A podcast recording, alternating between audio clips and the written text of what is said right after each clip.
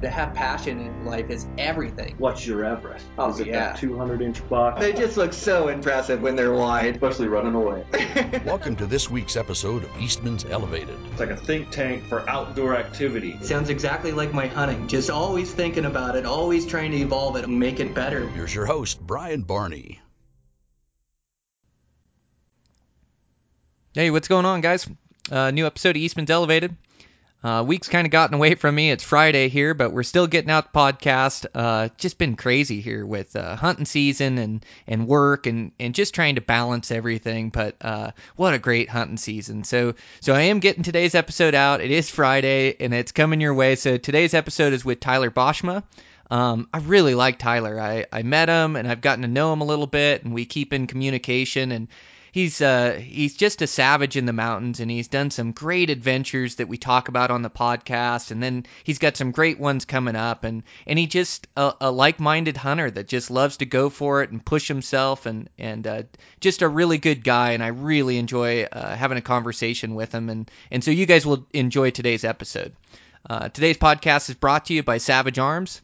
Um, Savage is just building great rifles. They just um, there's no gimmicks. They just build super accurate rifles right out of the box. And I've got a couple buddies that are really into shooting and really into long range shooting and, and accuracy, and they just tell me that Savage is is building the, the best rifles on the market, you know, out the, out of the box. So um, make sure to check them out. Super accurate rifles. Um, it's just building a great product. So thanks to Savage for sponsoring the podcast.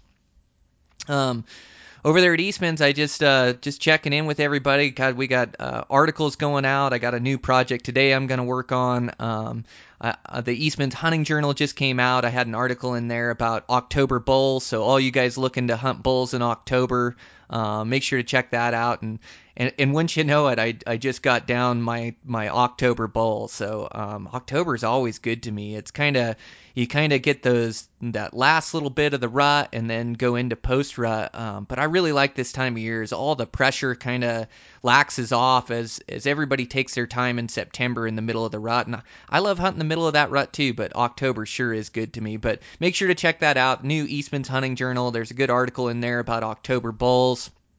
The one before that, the Bow Hunting Journal, was Advanced Stalking. Really like that one. And uh, got some more coming up. And, and gosh, the guys at the office are just going for it. I know I talked to Scott Reekers and Brandon Mason. They had a good elk tag there in Wyoming, had a great hunt. They were into them and had some close calls. And I saw Dan Pickar filled out on a on a nice bowl. And then um, looks like he was hunting deer in Montana. Uh, I got to give him a call and catch up to him. I got to get him back on the podcast again. He's just a great guest, so I've got to line that up. But yeah, I mean everybody just going hard. I just uh, you know it's it's hectic during hunting season, but boy, I just love this time of year. Just so much fun. Um, so yeah, just gotta continue to get good guests on here. My buddy uh, Ryan. Uh, he he filled out on a really nice bull. I went over to look at it. It's this weird like seven by three got this giant spike on the other side, but the seven side is so big and heavy. So really happy for him. He was able to get it done. He's he's just one of my buddies. I'm able to kind of share information with, and and uh, so I'm I'm gonna have Ryan on the podcast too. So uh, hopefully this weekend we'll get a chance to record one. But um, I've been talking long enough. Let's get this thing rolling. Uh, Tyler Boschma, Eastman's Elevated. Here we go. I'm here with Tyler Boschma. Um, Tyler, thanks for being on today. Yeah, definitely. Thanks for having me. Yeah, so um, I met Tyler. Um, I met him on the most recent death hike where um, we hiked nearly 40 miles. It was 38 miles in, in 24 hours, and uh, I just had a really good time getting to know you. You had some great stories and some great hunts coming up. Um, so man, that was really fun. Yeah, definitely. It was uh, it's always an adventure doing that that death hike. So Yeah, a, a bunch of miles and beautiful country. I can't believe we didn't pick out a mule deer the whole hike. yeah, it's kind of kind of one of those deals though, and you got your you're you're kind of looking down at your feet and going as fast as you can. You you don't see much. oh, it was a good pace. We didn't slow down at all, and you kind of looked at me with my binos and go, "Yep, I'm not bringing mine. You won't have a chance to look through them." And and you were right. You had done these in the past. Uh, you did last year's, which last year's sounded even more brutal than this year's. yeah, yeah. Last year we we had quite a few people falling out, and actually it was pretty funny. I think there was five or six of us were all that returned that did it last year, so that kind of goes to tell you, you know, just how gnarly it really was. yeah, well, and you were one of the ones that climbed up out of the Salmon River last year, so you got done with about 35 or 38 miles or somewhere in there, and then you had to climb 6,000 feet bushwhacking through the brush.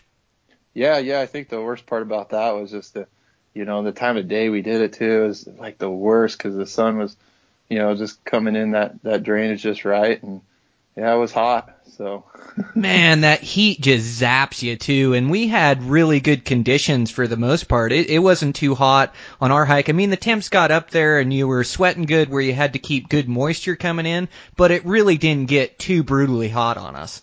Yeah, yeah, we had some nice nice points there where we got a little bit of a breeze and cooled you down. Mhm. So, um, how'd you recover? Good, good. Right Good. back into the swing of things and kind of knee, you know, just the one of those things. I had, you know, I had that surgery this winter, and you know, I kind of felt that Monday and Tuesday, but yeah, right back to it the rest of the week. Man, right on. Yeah. I, I felt great. Like I was stiff in the trucker right when we finished and I thought, oh man, I'm going to be sore. I blew myself up, you know, towards the end. I thought, yeah, the next couple days I'm going to be tender. But by the time I drove my eight hours home, I wasn't even sore. And the next day, I mean, I could feel a little muscle fatigue, but I wasn't sore at all. I went for a run with my wife the next day. Yeah, yeah. I remember you saying you were gonna get out, and get a run in. yeah, um, so I really felt good. Like my endurance was good. I think the only regret I had is so we got in, we were like, um, I think we were 20 miles. We were going to camp at this lake and then hike out the next day. And we decided to push on. And, and uh, you were one of the driving forces behind that. And me too. I wanted to keep pushing and feel a little bit more pain. Yeah, yeah. I was kind of, I don't know if I just had that little mentality from last year or what. Like this, this hasn't quite been painful enough yet. So let's let's keep seeing how far we could push this and make it a little bit more. Uh, more, a little bit more suck factor in there. well, yeah. So our plan was to go all night and make it out, and we did about six miles down through this drainage of obstacle course through swamp and willows, and we we had a trail, kind of.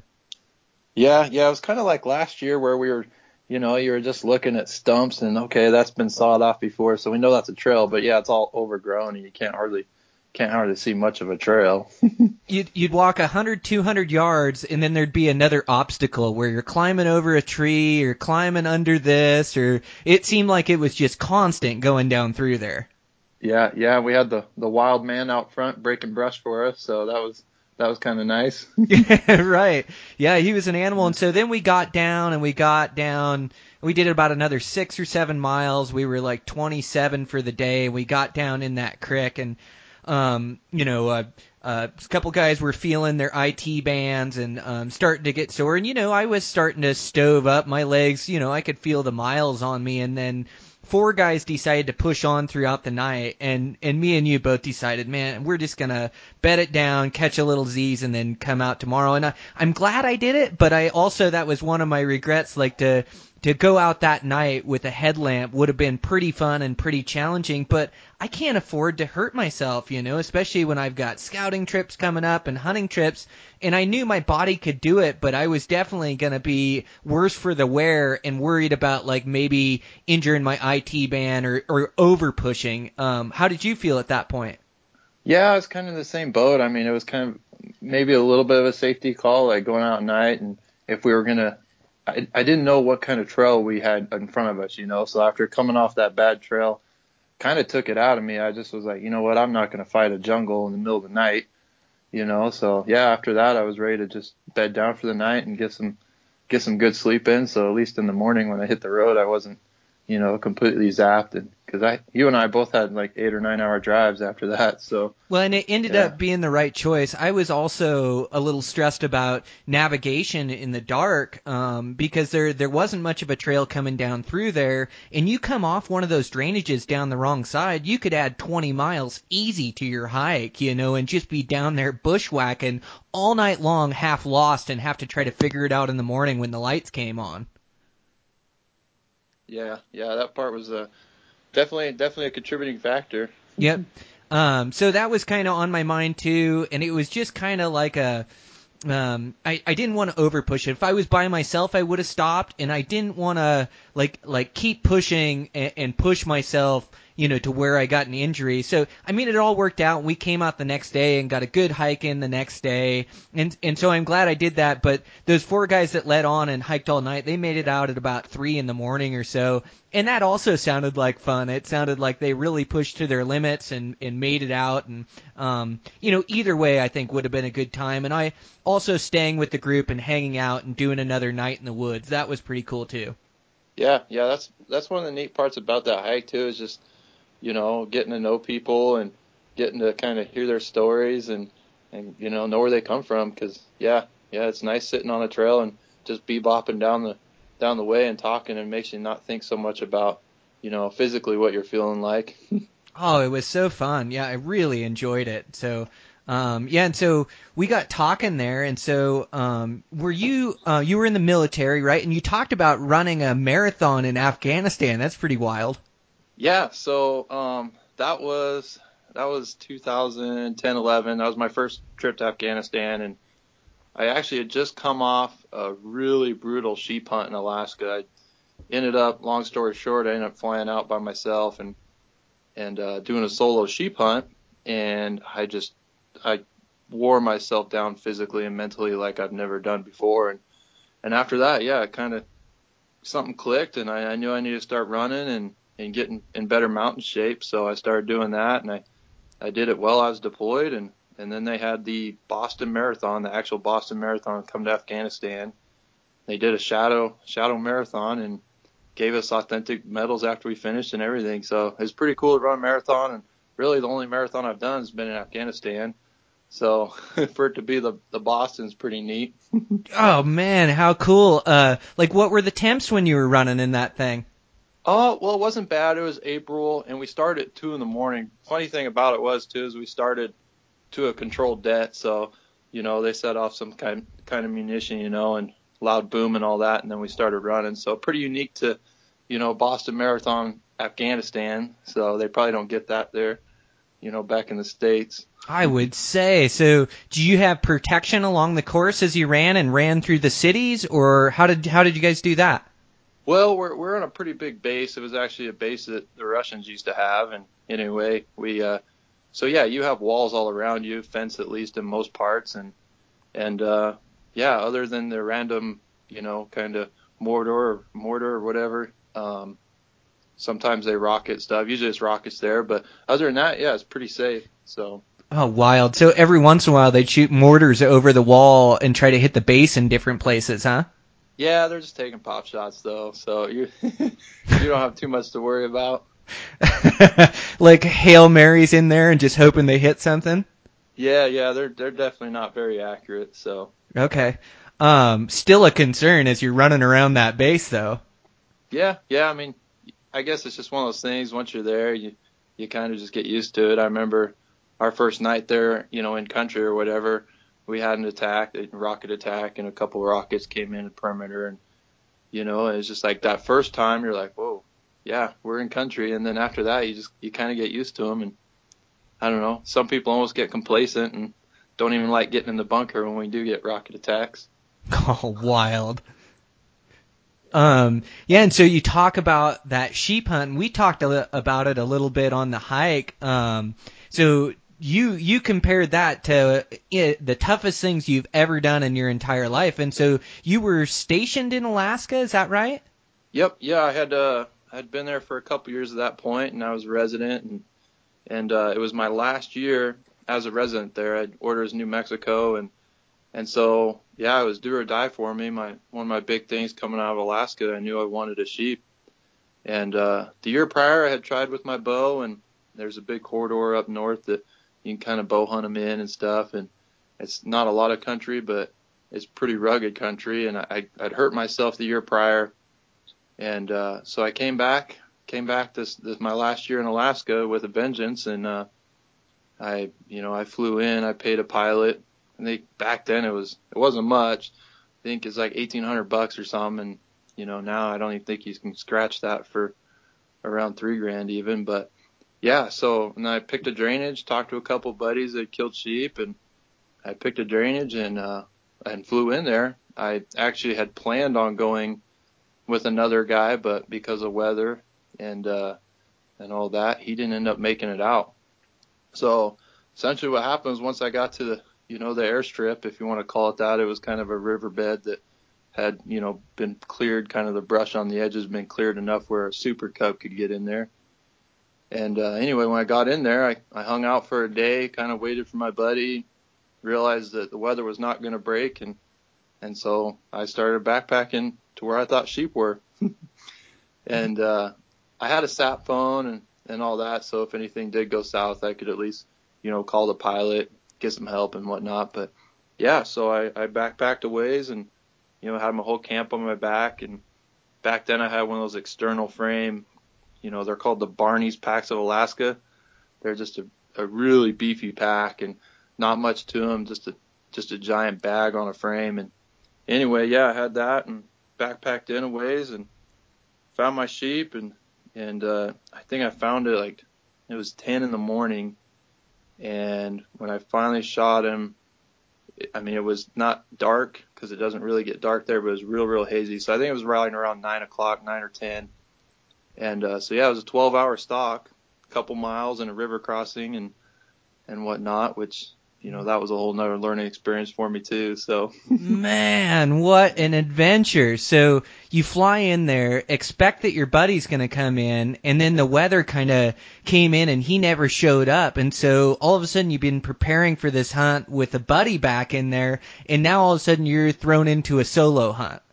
Yeah, yeah, that was a wild year. I think um, for for bush pilots across Alaska that that whole month.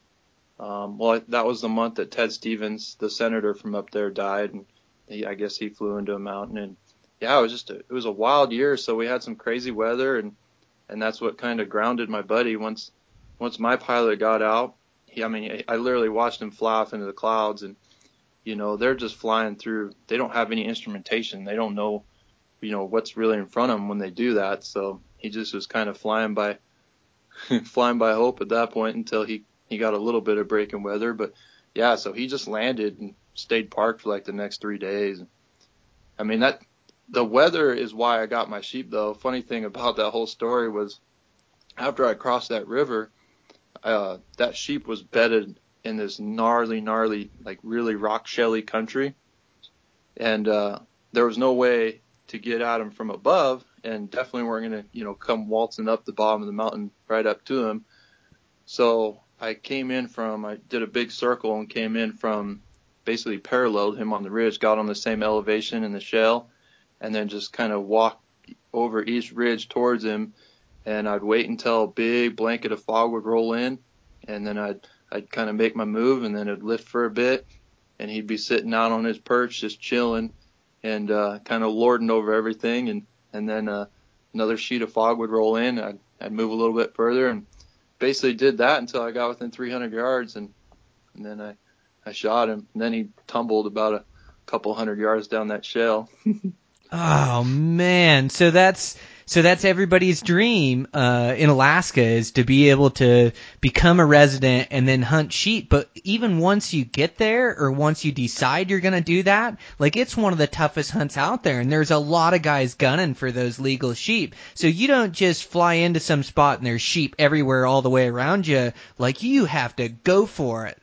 Yeah, yeah. I mean, I was, I think at that point I was 12 and a half miles away from the airstrip. I think pretty notorious for me to just put my head down and let the GPS track me, but I, I really wasn't paying attention. And, and, uh, so yeah, I mean, once I got that sheep down, that was my kind of eye opener as to, um, what a brutal pack out was going to be.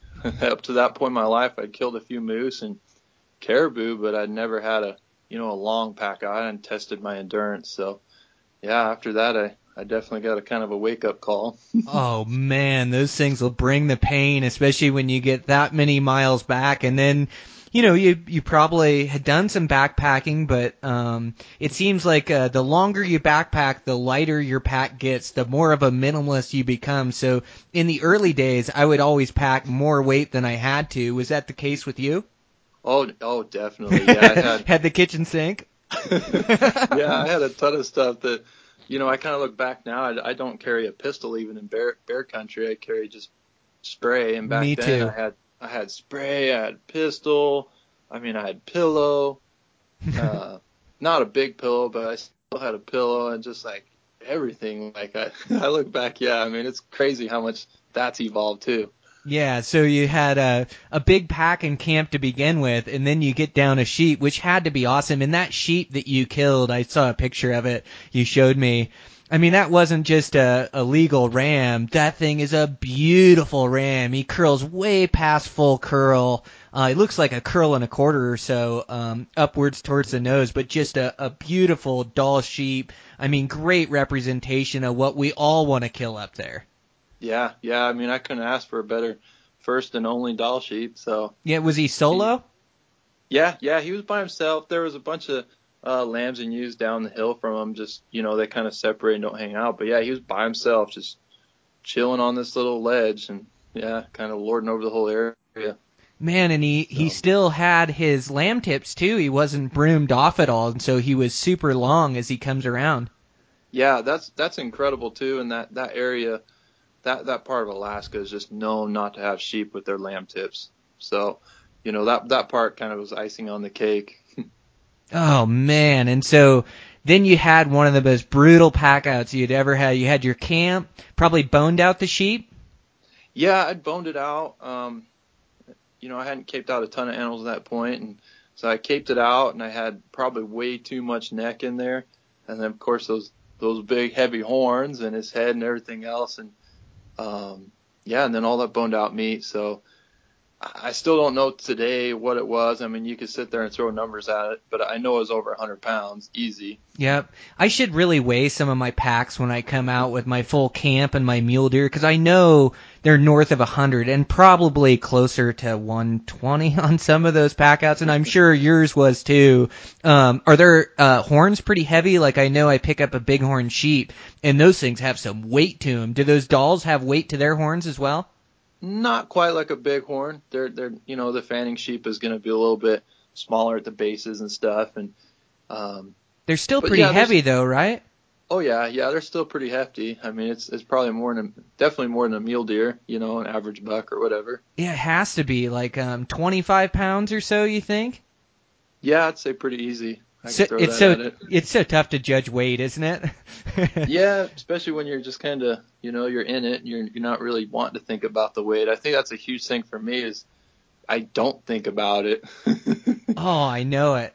Yep, get it on your back and get trucking, get thinking about something else. Um, yeah, I, I like to ski poles are so nice for packouts. Those things are worth like, and and I like ski poles. They help you with your endurance so much for getting into country and then getting an animal out, and they help you because you don't stumble, you don't fall, you can rest on them, you can use them to propel you uphill, you can use them downhill as kind of a braking lever, and so they really are a huge asset in mountain hunting. But I don't like the noise they make once I get up there, and so you know I always got to put them away. And if I got a buddy with poles, you know once you get into country where there are deer, sheep, or whatever you're hunting, you got to put them away. But those ski poles really help.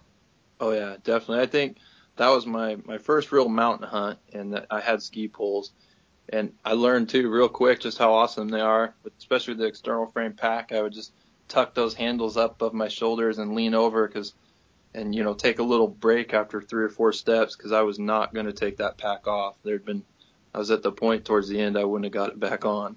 Oh man, I hear you there. I did a really tough pack out in Colorado 2015 where I had to bring a deer out by myself and those deer there have big bodies and and plus my camp and you know I I should have taken two trips but I I thought well I'll get them to the top of the hill so I don't got to dive back in the hole and then I'll drop them there and then I'd get to the top of the hill and I'd go well now it's all downhill. I got to carry them to the bottom and I'd get to the bottom and then I'd go well it's just one climb and then I'm at the top and I can hang it there. And so I did that like three or four times and I just ended up carrying it out. And I love to sit down and take the weight off but it was so heavy like towards the end it almost got dangerous to try to stand back up and my legs were so fatigued I could hardly get back up on my feet and so then I couldn't take any breaks like you're saying because I was scared I couldn't get the weight back up that I'd have to ditch everything and come back for it.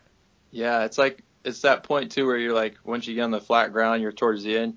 You kind of wish you're on some kind of incline again because at least when you do take those little sit down breaks, it's easier to get back up on an incline than it is when you're down in the flat country. Oh, you're right. It's sitting on a hill where then it's not that hard to get back up.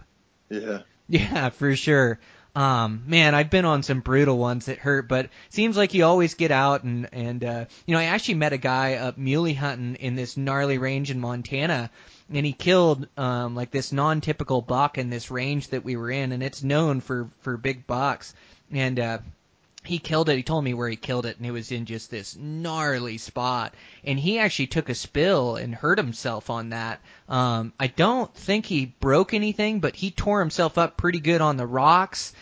And I, I don't, I can't remember exactly what his injury is. It's been quite a few years since he told me the story, but he had to leave the deer, the meat, the antlers, everything, and just get himself out of there, and, and then come back for it. But I can see how it could happen. I mean um, you know, when you get hurt in the mountains, it's probably not going to be a grizzly bear or rattlesnake. It's probably going to be fallen. And for me, it's going to be fallen with weight on, taking too heavy of a pack. Like, man, I just got to start taking two loads. Like, I, I've got endurance in me and I train for that. Like, I just got to take two 70 pound loads or, you know, instead of trying to take that one heavy one, man, I got, I got to just change my ways a little bit.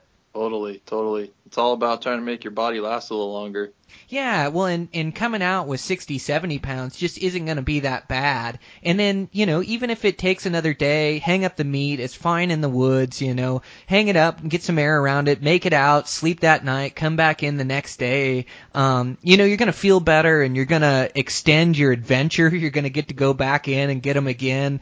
Uh, it's just a safer way to go. Like I just really got to change my mindset, or I am I am going to end up hurting myself in the hills trying to carry those hundred plus packs out. Yeah, yeah, it's it's kind of one of those things, matter of time almost. It really is in that in that steep gnarly country. I hate like coming out on a trail and you got all that weight and those loose rocks on that trail where it feels like you're walking on marbles. That's the worst, isn't it? Yeah, yeah, that that country can definitely uh, sneak up on you too. It's it's one of those things, those rocks, and I mean, if it ain't that, it's you know, you, you always seeming to crossing rivers or whatever. Something's always there to kind of put you in check. Yeah. So you said that river crossing got a little sketchy, huh? It, it was really flowing. Yeah, yeah. I mean, it's pretty typical glacier river up there, and I just, I don't know. Like, I was not a woodsman. I, I didn't really, uh, you know, put much thought into it. And I thought, man, I got my pack. I can, you know, drop trowel real quick and throw my pants in there and in my pack and uh, got my trekking poles, and it doesn't look that bad. And yeah, it got pretty dicey. I mean, I was at that point, especially being by myself, that uh, you know, if I would have slipped, of them river rocks, you know, moved or you know whatever, I I would have been in real bad shape. Man, you really got to pick the best ways to cross streams. I I do a ton of fish wading, you know, where while I'm fishing in rivers around Montana, and then also out on the Olympic Peninsula. And out on the Olympic Peninsula, the farthest northwest corner of Washington, there. But those are coastal rivers, glacial fed, and it's usually like that coldest temp, that wet 34 degrees and pouring down rain all the oh, time, yeah. all day long. and, and we're constantly wading in those rivers and then we're constantly trying to cross them. But when you're crossing those things, it's all about finding a good spot. And I like to cross, like my favorite spots are like a tail out at the end of a run before it drops back off again. It gets slow right in there and you can go across, but every river's different. And I'm sure when you're in Alaska, those glacial fed rivers, um, there isn't much tail out up there. It's all flow going for it. So it was probably pretty good current. Yeah, yeah, definitely had a. It was moving along. Yeah, those walking sticks help you when you're crossing, but I always like to quarter downstream, so I'm walking kind of downstream, um, quartered, and then I like to keep my feet moving, and I, I like to just find balance there and try to try to get across that way. And I haven't taken a swim in a long time, um, but about ten years ago I was fishing, and I I was fishing with these buddies, and um, one of my buddies, gosh, she has to be six four, six five, and I I said five seven, you know, maybe. and so I um so we were crossing this spot in this river and it got deep and I saw he got to the very you know, he got to the top of his waders, but he's going over to the good spot to fish. How can I not go? We're buddies and we're fishing together and always pushing the limits and so um I crossed after him and I crossed, and I mean, it went to the tippy top of my waders, and just barely found my way across and got across. But then on the other side, you know, trying to cross back across and find that exact point, I started crossing, and, and sure enough, I went over my waders, and pretty soon the water's up to my neck, and I'm swimming. I'm no longer wading, and just had to grab my rod and swim for the shore. So everybody got a pretty good laugh out of that. yeah. So it it happens, but you get good at reading water and feeling current, and you you know you kind of test your boundaries, especially in the summertime. You know you can test what you can do, um, but but in in bad and tough conditions, you really got to play it smart and be safe in those. Definitely. Yep. So um, you got some good tags coming up. So um, one of the hunts that I was most interested in, like that you've done a couple times already, is you've gone to Kodiak and hunted blacktails during the rut. Yeah. So uh, while I lived in Alaska, that was kind of one of my little fun trips I did. Um, I mean, Kodiak's just an amazing place. Just a you know really neat island and um, pretty neat history too. How we ended up getting and everything. But yeah, so I, I went two trips before. Um, both of those trips were in November, and then this year we're going in August actually, and uh, so that'll be my first time going in that kind of that early summer mode where you know the bears are still down in the, the lower rivers and feeding on sand, and so that should make it a little bit more of a mellow trip, I would think. I'm trying not to go into it too lackadaisy, but yeah, it should just be a fun trip and get to see those bucks when they're bright, bright red and sticking out of that green, you know, that green landscape. Just, you know, kind of gets gets me excited for the whole hunting season. Man, I'd say so. They'll have red coats like a mule deer would. Is that what you're talking about in that early season? Yeah, yeah. In the early season, they'll be they'll be pretty red, and um, as long as you catch them out in the open, yeah, they're they're pretty pretty obvious where they're at. Man, and so you can get like up upwards of, of three tags, and you guys are all going to have two apiece. Is that right? Yeah, we're all taking two. I think one guy might end up buying three. He's got a boomstick, but uh, two of us coming from Oregon here, we, we'll have bow tags, and, or at least bows. I mean, it's a bow or rifle, but yeah, we'll have we'll have two tags apiece, and and uh, yeah, so should be fun. I mean, it's just an adventure, you know. It's one of those trips that you, you get to see country that really a lot of people don't ever, you know, their whole lives, you know, don't don't go check out and yeah, you know, just the experience they're flying in a, you know, a float plane and landing on the ocean and then hiking up through these nasty alders into this big giant country that's, you know, green as all get out and um and then spot spotting stalking deer with a bow. Hard to beat it. Oh, dude, you can't beat it. Man, that is so awesome. Um, yeah, Kodiak looks like such a cool place too. It looks fairly open, so the spot and stock game ought to be really fun using ridge lines and contours of the land.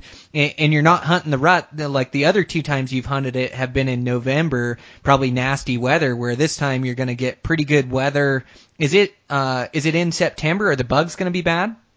The bugs will probably be bad, and the weather isn't. You can't really write off the weather ever on Kodiak. You know, that's definitely something that even in August that can kind of sneak up on you in a hurry. So I'll have my Hilleberg Enan, and then I don't, as far as shelter goes, I'll have that, and then you know I'll have rain bags for about everything. So Oh, that's yeah, right. I'll be, I'll be expecting plenty of rain. Yeah, that's right. It is Alaska, huh? And it is on the coast, so yeah, it could get it could be gnarly for the whole trip and rain the whole trip on you.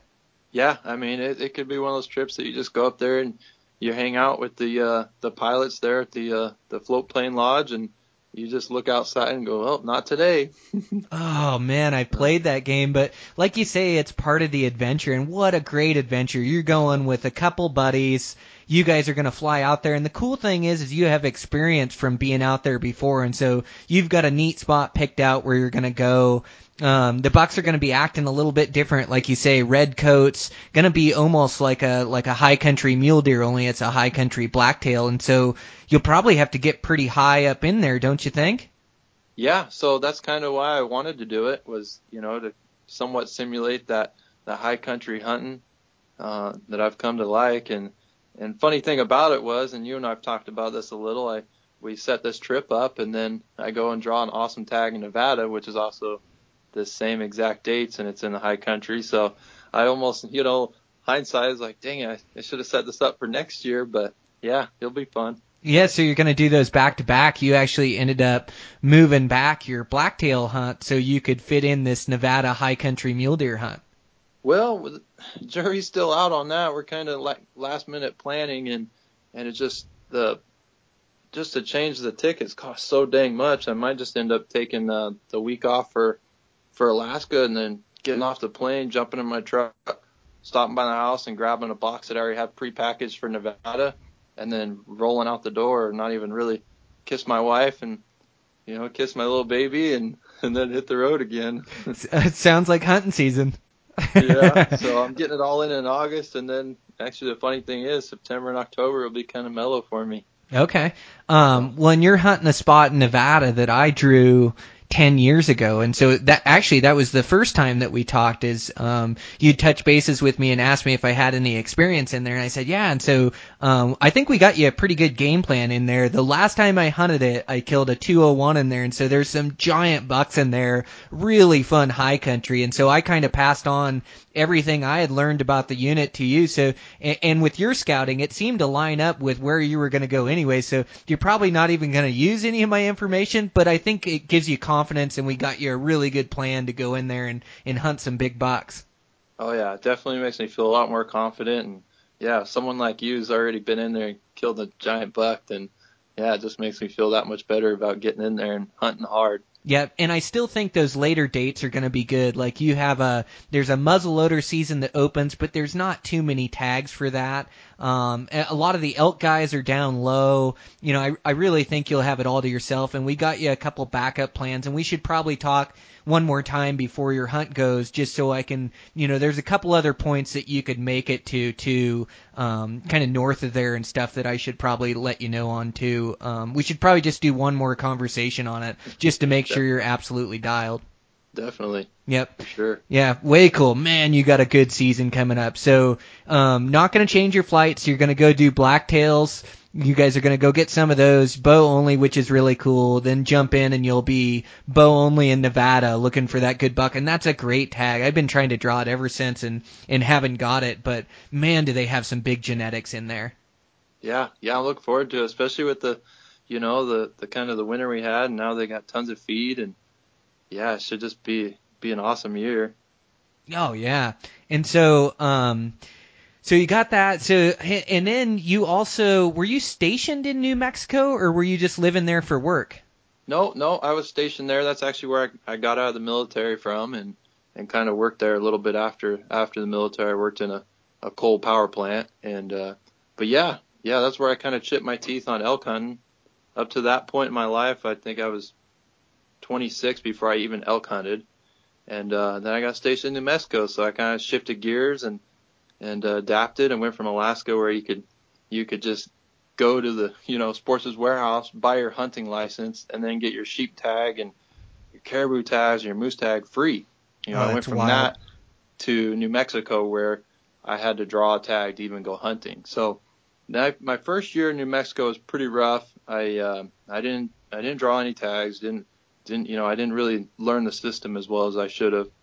And uh, between that and the deployment, I just wasn't really getting my head into it. And then the next year, I, just, I was like, you know what, you got to learn this draw system. And I put in for some premium tags, and then I put in for some non-premium tags as like third choices and stuff. But I ended up drawing my first choice, and it was the state's, arguably the state's best um, archery elk tag, second season. And uh, I was in, down there in the Gilas.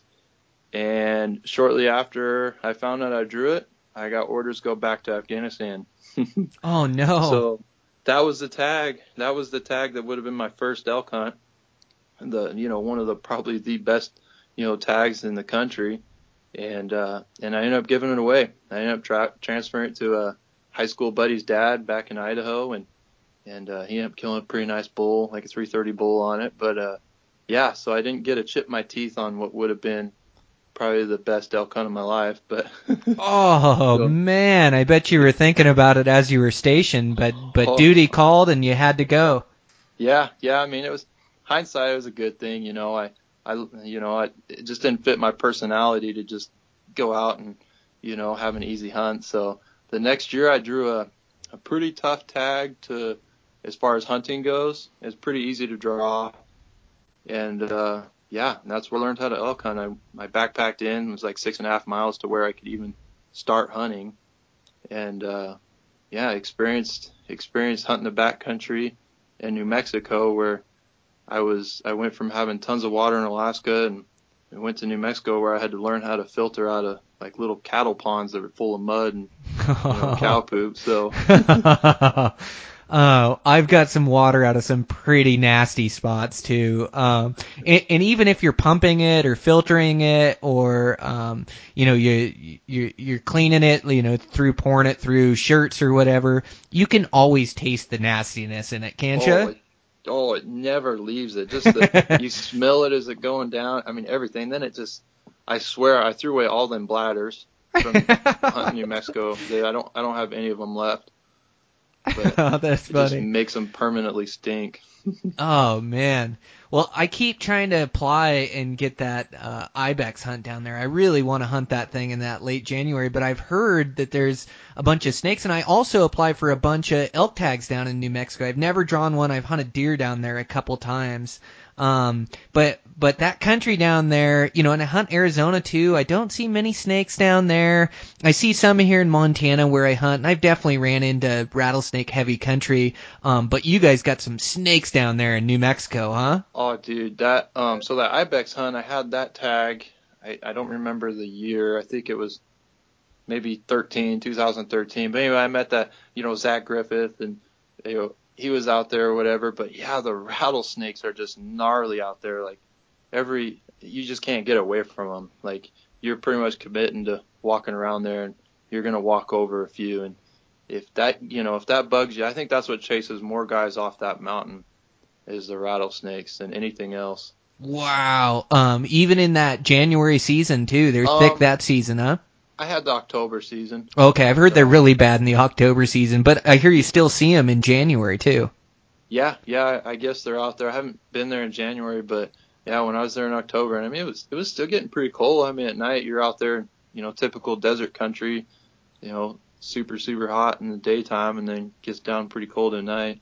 Yeah, so that country's just thick of them, huh? And that, that start it starts messing with your head a little bit. I guess maybe you get more comfortable the more you're around them, but at least for me, it messes with me a little bit, and I don't let it. I don't let the fear control me. Like I, you got to just hunt around them. You pay attention to your feet, pay attention to where you're walking and where they're at. But you start seeing a couple of them, and I've got into like this ridge this one time coming out at night, um, where you know I'd hear one rattle on the ridge, and then I'd hear four five, six of them that would go off from that one rattling, where you just yeah. know they're all around you, and your headlamp's going dull, and you're just you're just staring at your feet, you know, hoping you're not going to step on one of those things, which would be horrible in the backcountry.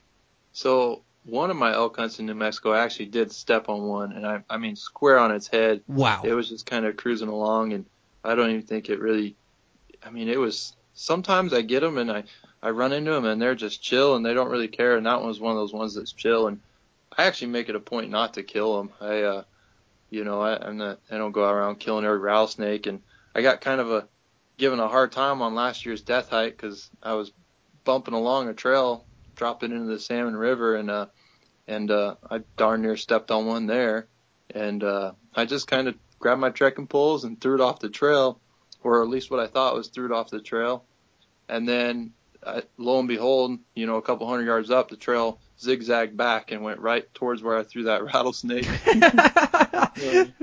I you know I don't I don't kill everyone I see either. Like I I don't know. I just got this weird thing when I when I'm in the woods. Like I I don't kill the first animal I see, and like I'm trying to enjoy the whole experience. And I don't know that I quite buy into karma, but I kind of do. Like I don't need to kill everything I run into or kill them because of fear. Like I I do the same thing. I I just I don't kill everyone I run into. You know I I don't even some of my buddies do, but I I just kind of move them off the trail, and I I feel like um. I don't, I don't know why, but I feel like maybe that's why I haven't been bitten, even though I know that that's not the case or the reason why. But I just don't need to kill everything I see, or you know, I don't know what it is. What's your mindset on them? I don't know. I think it's just I, I don't know. Maybe for me, it's part partly being in the military, and I just you know I I love to hunt, and I you know at the end of the day, we're we're killing animals, but it's just different. Like we're not out there just killing everything. So yeah, I mean, I I have a soft side, and you know, just like today at work, I was trying to get a hummingbird out of the out of the bay so it wouldn't die. Oh, good for you. Yeah, I just um I just don't need to kill everyone I see and it's not like they're menacing and they're looking to bite you wherever they are. A lot of times they're just minding their own business. But you were actually telling me in New Mexico that they can get fairly aggressive down there. Yeah, it's the ones out on the plains, like the the plain country. I think I think they call them like a prairie rattler. I'm not real sure, but someone probably correct me. But yeah, I've had them actually.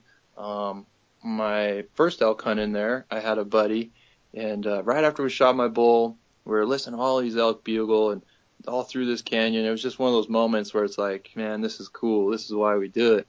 And uh, it was his first ever real hunt. You know, I was kind of he's from California, joined the Air Force, and he wanted to wanted to do a hunt, so I kind of broke him in in the back country. And anyway, he was standing on this stump, and uh, we're listening to these elk bugle, and I, I kind of hear this faint little rattling, and I'm like, man, that's not right. And I look, I glance over, kind of towards him where I hear it coming from, and this rattler is coming up the stump towards him, like aggressively pursuing him, and you know, quite possibly was going to bite him. So I, I pushed him off the stump, and you know, and then we see it, and it's it comes up on that stump, and it's like looking around, looking real aggressive, and you know, and and we both were just like, wow, that that could have went you know south in a hurry, especially you know, we got an elk down and, and, you know, if you would have got bit back here, it just, yeah, it would have been bad in a hurry. So, oh man.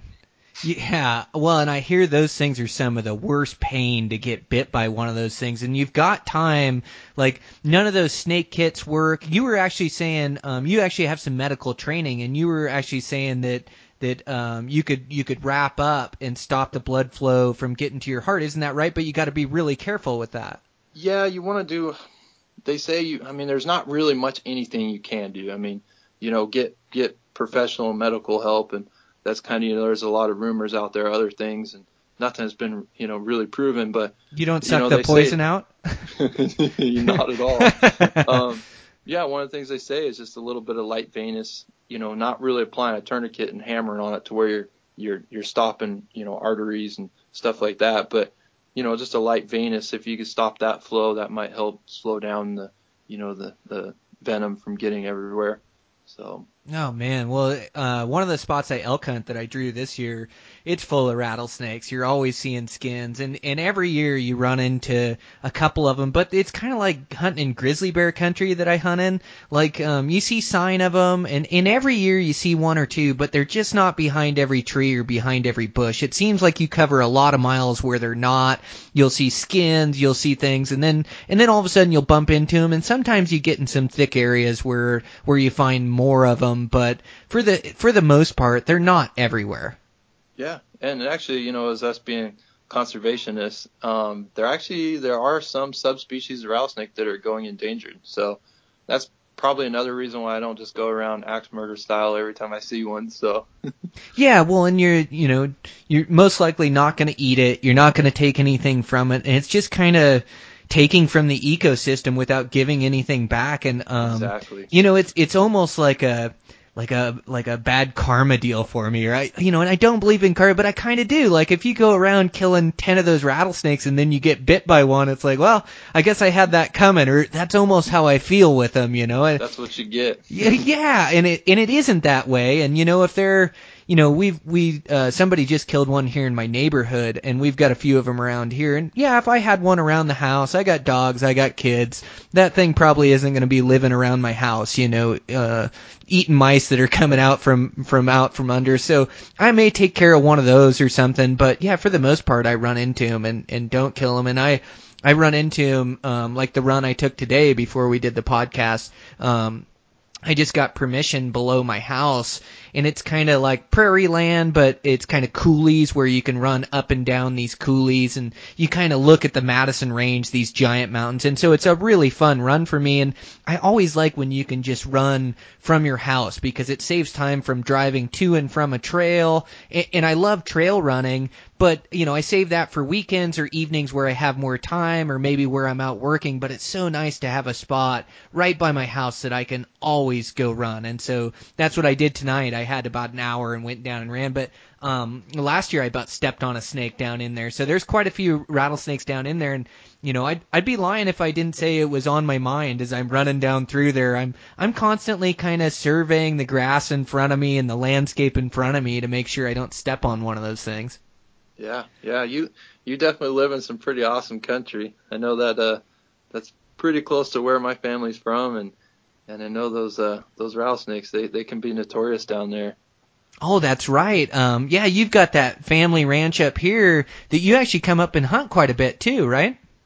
Yeah, not I, I didn't start hunting until recently. I mean, I moved to Oregon, so it's a little bit closer and when I was down in New Mexico, I, I think I only hunted it once and you know, my focus back then I just wanted, you know, I wanted backcountry hunts and that's it. And now that I'm married and my wife hunts, it's it's just a awesome hunt for us to do. We I get to hang out with family and now that you know my grandparents have a great grandbaby, they get to hang out with him and and uh, we just we just get to enjoy each other. So it's it's just a fun trip all the way around. And icing on the you know cake is we kill some pretty nice bucks down there. Oh, I'd say you guys got some nice bucks. Well, and um, you came up with with Travis uh, Nowitney last year. Man, he killed a heck of a whitetail. That was on your place, Yeah. wasn't it? Yeah, typical Nawatney style. He comes in. It was literally the first morning he hunted, and he shot. Uh, there was two bucks kind of like that, but probably the biggest daylight buck we had seen and had pictures of. And he shot. Like, like he went in my favorite stand, and uh, he shot that buck, and then afterwards he had nothing but bad things to say about how I hung the stand, and that that guy No. just exudes luck, doesn't he? I mean, he's a really good hunter and talented hunter, and, and he really gets it done on on quality animals and puts in the work. But but he does also have a lucky streak. Oh, he's a he's a tough dude, and I think it's just one of those things that comes with, you know, being able to grind out some of those hunts, and sometimes you just you just flat out get lucky, and I, I I- think luck is definitely part of what we do. I mean, you know, not every day a buck's gonna sit on the same ridge, but if you're lucky enough to be, you know, glassing that ridge when he does, you know, maybe it's because you put in three or four or five days doing the same thing, or if it was one day, you know, sometimes you just get lucky. Yeah, you're so right. It's putting yourself in the right position day after day, and, and then it's taking advantage of an opportunity that presents itself. And we've all screwed up opportunities, and Travis is a stone cold killer. So yeah, when a giant white it. when a giant whitetail walks by him, um, he's probably not going to miss that thing, you know. And so he's gonna he's gonna collect on that luck. And and like you say, he's he's had hunts where he's gone to the very end, day after day after day. And, and so you got to take advantage of the easy ones with the tough ones too. But yeah, he's just a really good hunter. And you're right, you do create your own luck.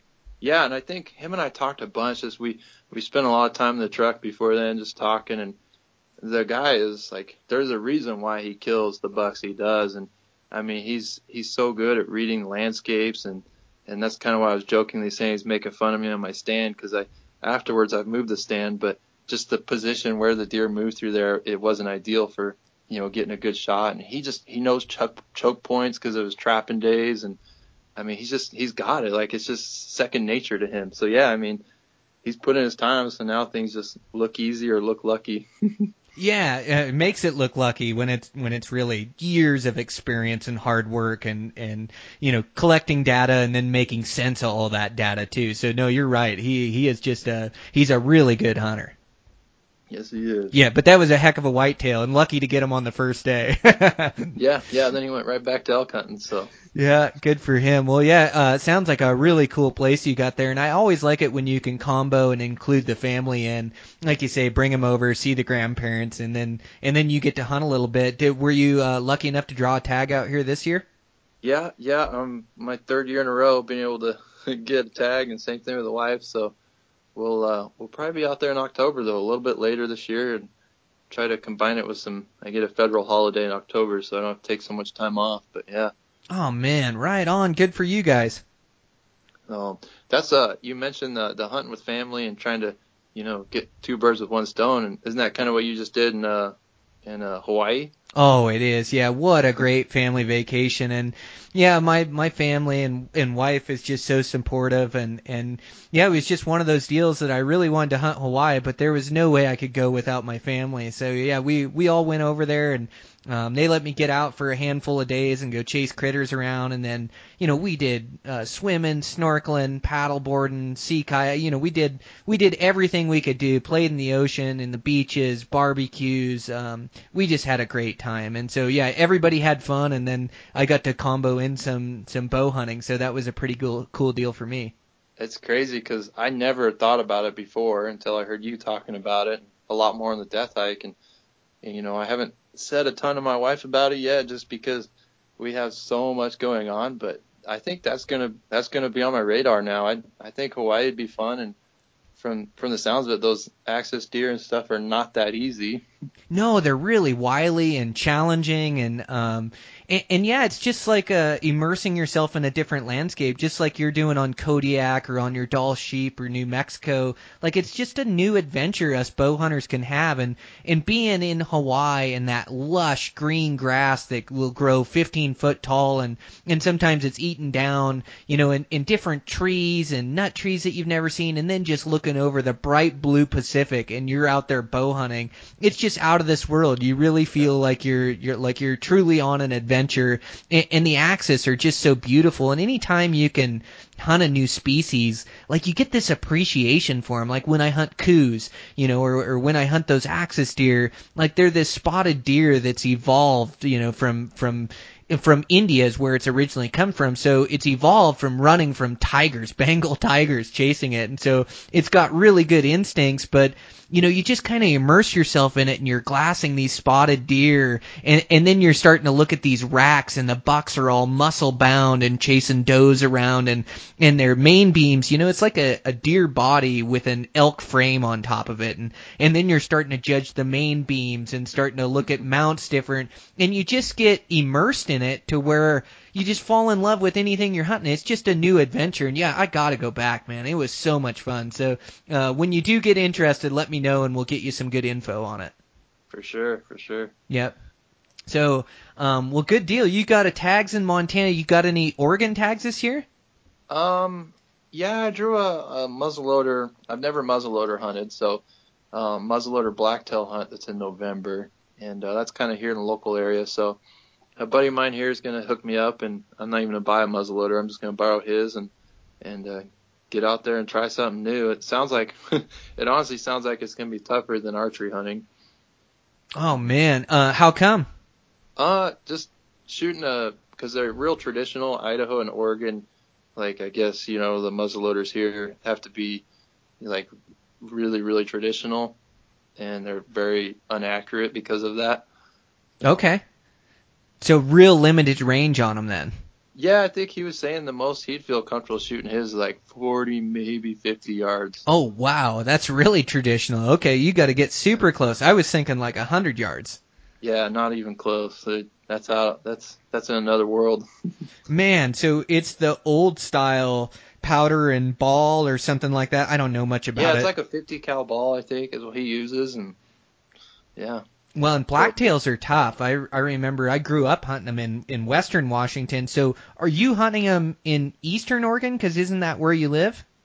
Um, I'm in western Oregon. Okay, and, western yeah, so Oregon. that's, that's kind of where I'll be be hunting them here in the Cascades. So probably that same type of country you grew up in. Oh yeah, yeah. I used to hunt the Cascades north of you, up and through there. Um, it's a fun hunt, and like like we were just talking about, it's going to be this new experience of hunting logged off country and and uh, skidder roads, and then heavy brush, old growth timber. Um, alder slides are always good. I lo- always love like uh, alder openings, you know, because you could kind of hunt through it and see further, but you got to do a lot of still hunting and it it comes down to a lot of instincts too, a lot of feel, like which way you should walk and where you think deer are gonna be, and that's what's weird about hunting those those blacktails and that thick stuff is you don't, you know, most of the time you don't get to sit back and glass unless you've got like a logged off clear cut or that. You kind of just got to hunt your way through the forest and read sign, and then you kind of walk this direction because you're feeling it, or the edge of the alders, and then and then all of a sudden you'll bounce into one. Yeah, so that's exactly my my first year hunting blacktail here was last year, and my buddy Nick and I we went out on a hunt and same thing. You know, yeah, you're kind of picking through the brush and you you, you just kind of see areas that look a little bit you know gamey or whatnot, and we uh we were doing the rattle and you know hunting November, and uh, my buddy Nick he actually rattled in a buck and uh, rattled it in for me. And I don't know if I told you this or not, but I actually shot the. I mean, I missed the buck, but I sh- I shot his antler clean off. you did tell me that. So, Yeah. and you shot it clean off with an arrow. Yeah, yeah, with my bow. oh my gosh. So, uh, so you got the antler then, right? Yeah, yeah. I actually uh, I gave it to the guys at Kudu Point. They're the the broadhead guys that you know they they give me some broadheads and and so yeah I gave them the antler to kind of just show off how tough their their their heads are because it was funny. I mean I I lobbed that right at the main beam too. I mean it wasn't like an antler tip. I mean it was main beam at right just above the base and uh, it lobbed that thing clean off and really that broadhead it just barely was bent kind of in the tip and stuff where the metal isn't super super thick but after that it was pretty solid it, i mean it all held together Oh, that's wild. That says something about your broadhead and shooting right through the horn. So, what do you think happened on the shot? Um it was pretty thick brushy stuff. I he kind of come in quartering towards me and he put his head down right as i shot. And i mean that wasn't all but i think that's kind of what he had done. He kind of put his head down because he was looking as he was going through the brush and he kind of looked down. And anyway he, he did that and and he actually gave me a second shot because he was so I think he was so dazed. Like he was just flat out like Nick said he thought I had smoked him because he said the deer kind of stopped at 45 yards and got wobbly legged and and uh, gave me time to take a second shot. And that just this will show how thick the country is. I I took my shot and like literally halfway between me and the buck I'm you know watching the arrow and I could just see it just this limb. You don't even you know you know how that works. You don't even see him but it hits this limb and it just bounces straight up into oblivion. Like I never even even looked for that arrow because it went went off so far. But yeah that was enough to once it hit that limb he kind of woke up and was like eh, I better get out of here Oh man. Um, yeah, those things were so fun growing up and, and they're challenging in that thick brush and it's cool now with your hunting skill to be able to go in there and kill one. So you haven't harvested one yet. You're hoping to harvest your first this year?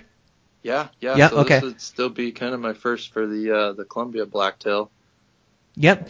So yeah, the the Sitka blacktail is the last one I have left, and I was able to harvest a couple Columbian blacktails, and um, actually my my um, second bow kill I killed a cow elk, and then my second bow kill I killed a a blacktail buck, and I I don't even know how I killed it at this point. I didn't have a rangefinder. I had an old Hoyt bow that you know, and I was a small kid. I only weighed 75 pounds, 80 pounds about that time, and I remember me and my dad, and we went up there, and we could hunt December for those things. And I really want to go back and hunt them again because it's it's such a cool experience, and hunting them so much as a kid, it really brings me back. But I remember we, what did oh he drove up dropped me off on a skidder road and then he came down below and parked the truck and my job was to come down the skidder road and then hunt down through the forest and then where he parked the truck he was going to walk up the edge of the the timber up and through there. And I remember hiking down that skidder road and just kind of still hunt my way down and I had a bow. It was like my second year of bow season and I'd worked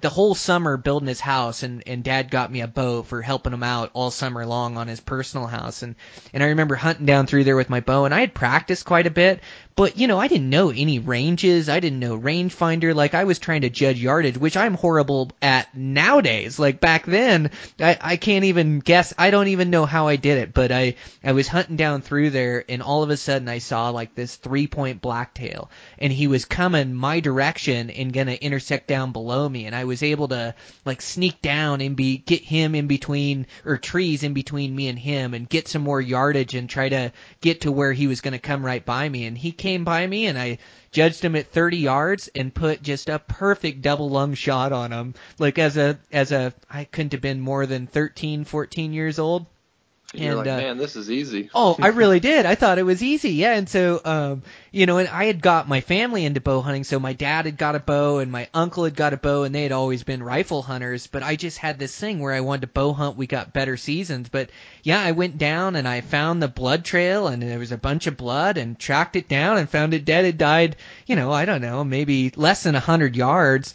And so I came down with my bow dragging a buck and my dad could not believe his eyes that I had actually killed a blacktail with my bow dragging it down. And, and I still to this day, I don't know how I did it, but it just came together. And like you say, it almost felt easy. It felt like it was meant to be. Yeah. but- yeah, Yeah, it was way cool. Those blacktails were really fun. I I want to go back and and hunt them again during that rut season. I like that, and I'd love to go back um and hunt them like in the back country, like a high country mule deer in the velvet. I know some high spots up in the Cascades where I think I could find them up there. Man, that would be fun.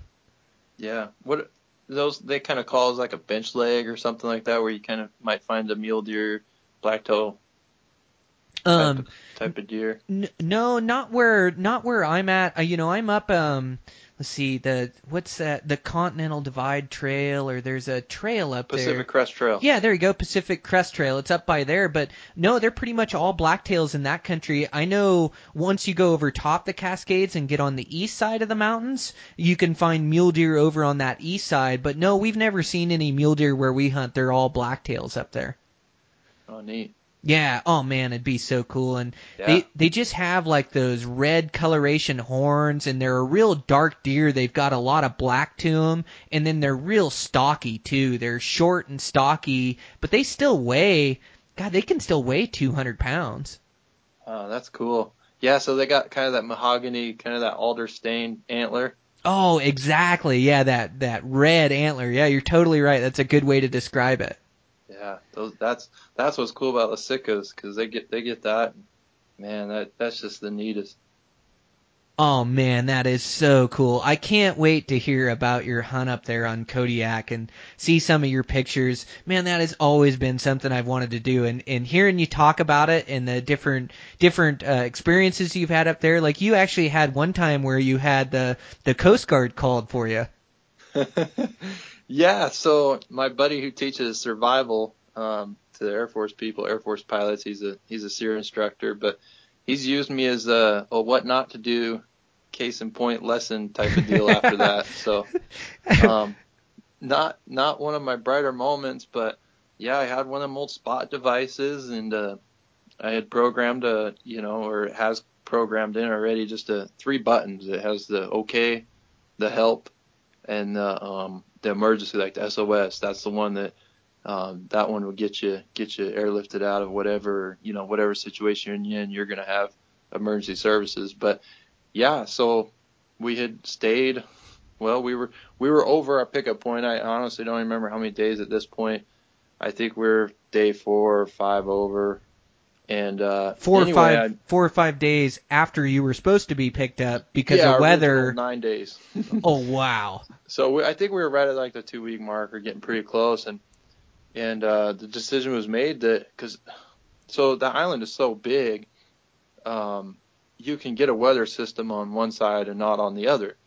And where we were at, pretty pretty far south on the island, we weren't experiencing a lot of weather. So the decision was made like we're gonna press the help button, not the SOS button, but the help button, which goes to you know my family and and also friends that I had set up um, and I told them, you know, if you get this, call the pilot and tell him to come pick me up. I'm ready to go. Like if it's early or whatever. That was kind of the the plan. And I maybe I didn't go over. it. I know I didn't go over it well enough. And and uh, and I had too many people for one on that help button. I should have just had one responsible person on there. And uh, anyway, so you know, it just turned into one of those things where a lot of people got really worried and and uh, we were past our pickup point, and so they made the call. They they called the Coast Guard and and they scrambled a mission, and luckily they never touched down and picked us up. They were flying over the bay as our pilot came and picked us up because he also got radioed and told, yeah, the Coast Guard already scrambled a mission for these guys, and he's like, well, I've been trying to pick up people for the last you know two days. They were next on my list or whatever, you know, and and um, anyway, so when he came, he wasn't too happy, and and uh, I don't know, kind of a you know black eye in his book, and and uh, yeah, so lesson learned on that. Just be a little bit have a better plan in place at home, or you know, like I do now, I have one of those inReaches where you know I, I can get two way communication and and make sure everything's pretty clear as to what our our intentions are. oh man, that's wild. Yeah, that can happen in Alaska. You know, I know, I know. My last hunt, I he was two days late picking us up, and we we had satellite communication back and forth. But yeah, that can definitely happen in the weather. You know, I don't. I don't know that the pilot had a right to be all upset. I mean, he was like four or five days late of picking you guys up. Like somebody had to call somebody to make sure you guys were okay. But I'm with you there. Like the better game plan that we can make going out, and you just get smarter as you get older uh, of taking care of these details because you're so young, go hard, you know, and you don't think anything's going to happen. But when stuff goes wrong, if you don't have a good plan in place and your family doesn't know what to do, everybody starts worrying about you. So I'm I'm with you. I got to be better at that too. Of really giving my wife a a good game plan of where I'm going to be, when I'm supposed to be out. You know, if this happens, I'll contact you. If I don't come out by this day, this is you know this is where I'll be or what my game plan is. But uh, I think we can all learn from that. Yeah, yeah, it was definitely one of those things. I, I'm not shy of talking about it because it's, you know, it's nothing really bad came out of it, and it's a, a good lesson learned. You know, like definitely make sure you know when you leave home that you have some sort of, you know, something for people at home to know where you're at, and some way to at least get some sort of plan executed if anything happens. So you guys were um, living on deer meat those last few days, I bet, huh? Yeah, deer meat and detour bars. I don't know if you ever seen those stinking things, but I, I'll never touch them again. um, I'm that way with Clif Bars, and guys like Clif Bars. But in, in my younger days, backpacking one time, uh, I decided I was gonna live off two um, Clif Bars and then a Mountain House at night. And anybody that knows backpacking, when you're just burning calories, I just didn't know any better. I hadn't been on many backpacking hunts, and so that was my plan for food. So to this day, I haven't had a Clif Bar in ten years. There's no way I could touch one of those things. You know, I, I made myself sick on them. It's kind of like those guys that drink a ton on, you know, they drink something they can't ever drink it again. That's that's kind of how I am with same thing with you and your Clif bars. That's how I am with those those detour bars. yeah, never again. yeah, for sure. Um, well, really cool, Tyler. I've really enjoyed getting to know you and, and really enjoyed having you on the podcast. So I'm going to check in with you after you get done with these hunts and see how you did. I'd love to have you back on again. Yeah, definitely. Yeah, I'd you- love to come back on. Man, you've had some great experiences, and I know you're going to have some great adventures this year. So, um, uh, again, thanks, man. I appreciate it, and, and thanks for being on the podcast. Yeah, definitely. Have a good one, Barney. Okay. All right, that's a wrap. Uh, another episode in the books. Uh, Tyler Boschma, uh, what a great guy. Just, uh, I really have fun every time I sit down and talk with that guy. Uh, he, he's just really passionate about hunting and always planning his next big adventure. So I hope you guys enjoyed today's show. Uh, again, today's episode was brought to you by Savage Arms. Just super accurate rifles, no gimmicks. They build some of the best mar- rifles on the market, so make sure to check them out. And thanks, thanks to them for sponsoring the podcast. Um, and just thank you guys for all the support. Uh, sure appreciate it. Uh, appreciate all the, the downloads and follows on social media. And, and uh, I see you guys posting and, and helping me out with the podcast, like in your Insta stories and things, mentioning the podcast. And, and, and I always want to thank you guys when you reach out to the guests and say, hey, I heard you on Eastman's Elevated. Uh, thanks for sharing information or thanks for being on or you did good. Uh, it, it just brings so much weight to the podcast when you help me out like that. So we've got a great following and a good thing going with this podcast. And I just want to continue to get the, the best information out to you guys and get the best guests. And this hunting season, it's kind of allowed me a chance to, to, to recharge my batteries. And um, gosh, just um, I'm able to kind of pick apart my hunting season and learn lessons. And I, I'm just learning all the time, just like you guys, and just always trying to get better at, at hunting our public lands and trying to share that information with you guys. Um, so yeah, we're just gonna keep growing this thing. Again, thanks for thanks for all the support, guys, and everything you do and reaching out. And and uh, I've seen you guys have been successful this season, and and uh, a lot of guys are harvesting a lot of nice animals. But you know, it's tough out there. You see a lot over social media, and you see the best success and the biggest animals, and and uh, it, it's just tough. I mean, success with a bow hovers around five to ten percent. So um, you know, it's not easy out there. So uh, looks like you guys have been working hard, and, and a lot of you guys have seen some success. So keep at it. The season's not over. We're coming into the, the mid to late season, and still some good hunting left. Although I am gonna have to get back to work. It's uh, it's just been an awesome season. I've been able to take a lot of time and hunt with buddies, and and hunt for myself, and just a lot of close encounters. And like I say, able to get that bull down the other day, which was just awesome. It just persistence is deadly. You just uh, keep after them, and eventually something comes together. Together and nice six point, able to put a good arrow in them, and so I, am just jacked. I mean, uh, just absolutely awesome. So um, I'm gonna record a podcast too on on my trials and tribulations for this elk season, and uh, just some lessons I've learned, and um, gonna do another maybe a solo podcast or get together with a buddy and kind of talk elk hunting, but um, it's absolutely awesome that fun time of the year uh, where we get to be out in the field and, and chasing critters around. So hope you guys are getting some time afield. Keep working hard towards your goals and i'll check in with you next week